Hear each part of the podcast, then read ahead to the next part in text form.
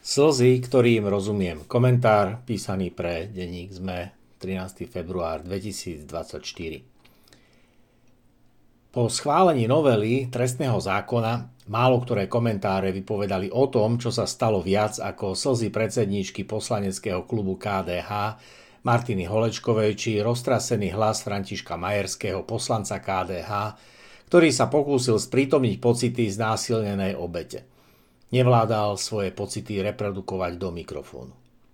Na druhej strane sa nedali prehliadnúť prejavy radosti poslancov koaličných strán, medzi ktorými vynikli zvlášť pani poslanci Richter a Gašpar, ktorí sa neskrývane tešili zo schválenia nedemokratickej novely.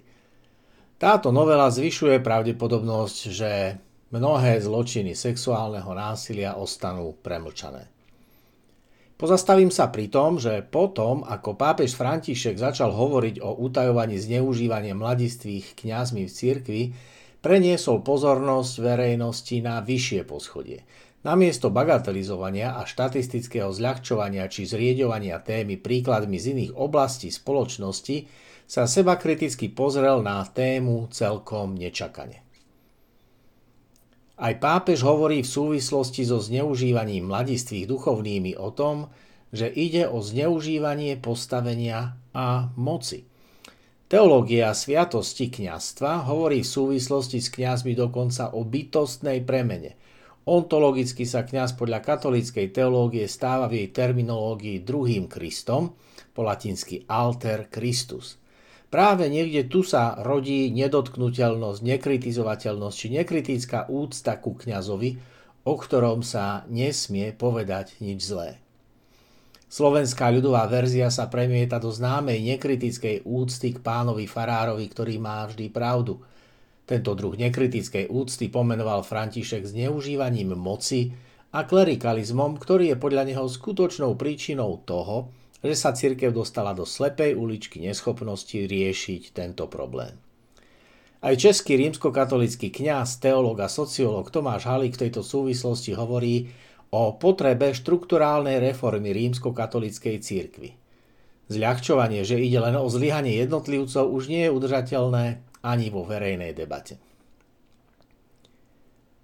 Na Slovensku sa môžeme tváriť, že to nevidíme. Nemôžeme však ako súčasť svetového kresťanstva prehliadnúť, že okrem teologickej debaty sa aj do cirkevnej právnej praxe dostala úprava a rozhodnutie ohľadom toho, že zločiny pohlavného zneužívania mladistvých sú z cirkevnoprávneho hľadiska nepremlčateľné.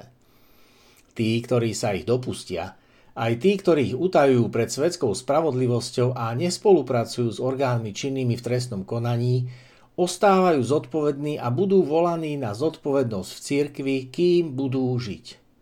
Feudálne privilégia zemepána voči znásilneným a zneužitým sa však na Slovensku nielenže nedočkali zrušenia, naopak, boli rozšírené a lehota ich premlčania sa skrátila.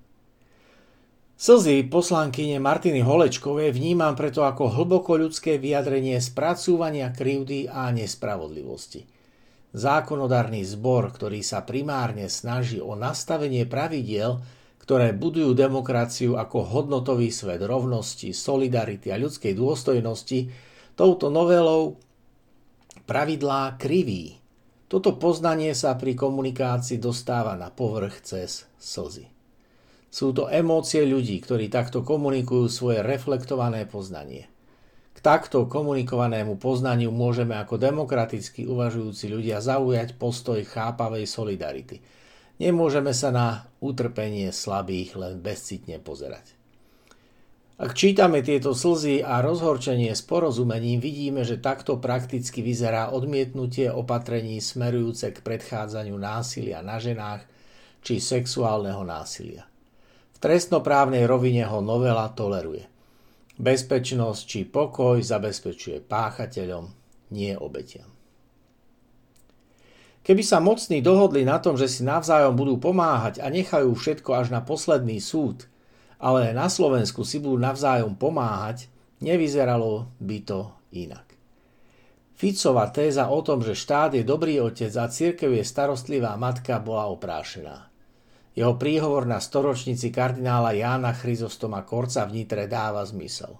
Návod na čítanie a pokračovanie tohto manželstva štátu a cirkvy dáva aj výzva slovenských biskupov na pokoj.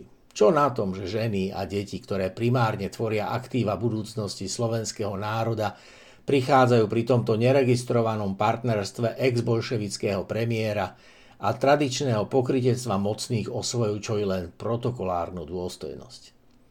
Keby spoločne chceli chrániť tých pohlavárov a mocipánov s nadprávami, ktorí sa dopúšťali násilnosti na ženách a deťoch pred desiatimi rokmi, nekonali by inak. Je náročné v tomto prostredí dodať odvahu svetkom, obetiam a ich príbuzným, aby sa odvážili a hovorili o svojom ponížení. Skúsenosť s bezmocnosťou a strachom má nejedná sociálna pracovníčka, sociálny pracovník či spovedník kde však nie žalobcu, nie ani sudcu. Autor týchto riadkov s tým má tiež osobnú nekomunikovateľnú skúsenosť. Bolesť obetí ostáva a tak neostane nič viac ako slzy, ktoré môžu priniesť katarzné uvoľnenie. To nás môže zmobilizovať k reflexii, je to to minimum, čo potrebujeme na to, aby sme sa mohli považovať za spoločenstvo ľudí, kde slabší a ponížení vedia, že ich česť a dôstojnosť práva, aj ľudskosť či nádej na nový začiatok ostanú nedotknutelné. A že báť a hambiť sa budú násilníci. Preto by sme mali slzám a strachu obetí a tých, čo sa s nimi dokážu stotožniť rozumieť. Schválená novela sa práve v tejto rovine stáva červenou čiarou. Ako mysliacich, cítiacich a navzájom sa počúvajúcich ľudí nás privádza k spolúčasti a solidarite – preto vedie v konečnom dôsledku k hlbokému ľudskému pochopeniu slz a rozhorčenia. A k podpore nesúhlasu s konaním väčšiny, ktorá láme slušnosť a mravnosť svojou číselnou prevahou. Píšem to nie len ako občan, ale ako veriaci človek, manžel a otec dvoch dcer. Je to cesta k ľudskosti, na ktorú musíme vykročiť ako spoločnosť napriek tomu, že nás koalícia ťahá do neľudskej minulosti. Moje texty nájdete na sociálnych sieťach s podnetmi a návrhmi ma môžete kontaktovať na Facebooku, maily alebo inak. Budem vám za to vďačný. Prajem vám zatiaľ pekné dni. Volám sa Miro Kocúr a rád s vami budem v spojení.